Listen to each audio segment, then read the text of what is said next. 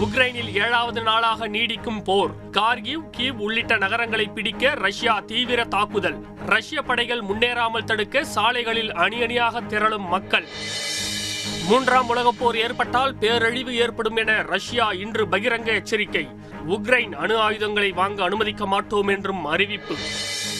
முன்னாள் அதிபர் விக்டரை மீண்டும் உக்ரைன் அதிபராக்க ரஷ்யா திட்டமிட்டுள்ளதாக தகவல். ஆறாயிரம் ரஷ்ய வீரர்கள் கொல்லப்பட்டதாக உக்ரைன் அதிபர் ஜெலன்ஸ்கி இன்று அறிவிப்பு.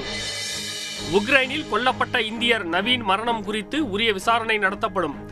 இந்தியாவுக்கான ரஷ்ய தூதர் டெனிஸ் அலிபோவ் இன்று அறிவிப்பு.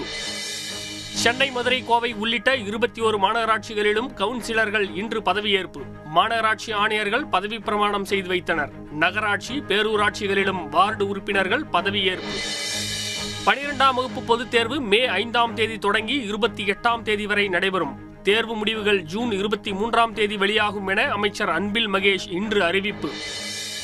பத்தாம் வகுப்பு பொதுத் தேர்வு மே ஆறாம் தேதி தொடங்கி முப்பதாம் தேதி வரை நடைபெறும். ஜூன் பதினேழாம் தேதி முடிவுகள் வெளியாகும் எனவும் அறிவிப்பு. வரும் இருபத்தி ஆறு இருபத்தி ஏழாம் தேதிகளில் துபாய் செல்கிறார் முதலமைச்சர் ஸ்டாலின்.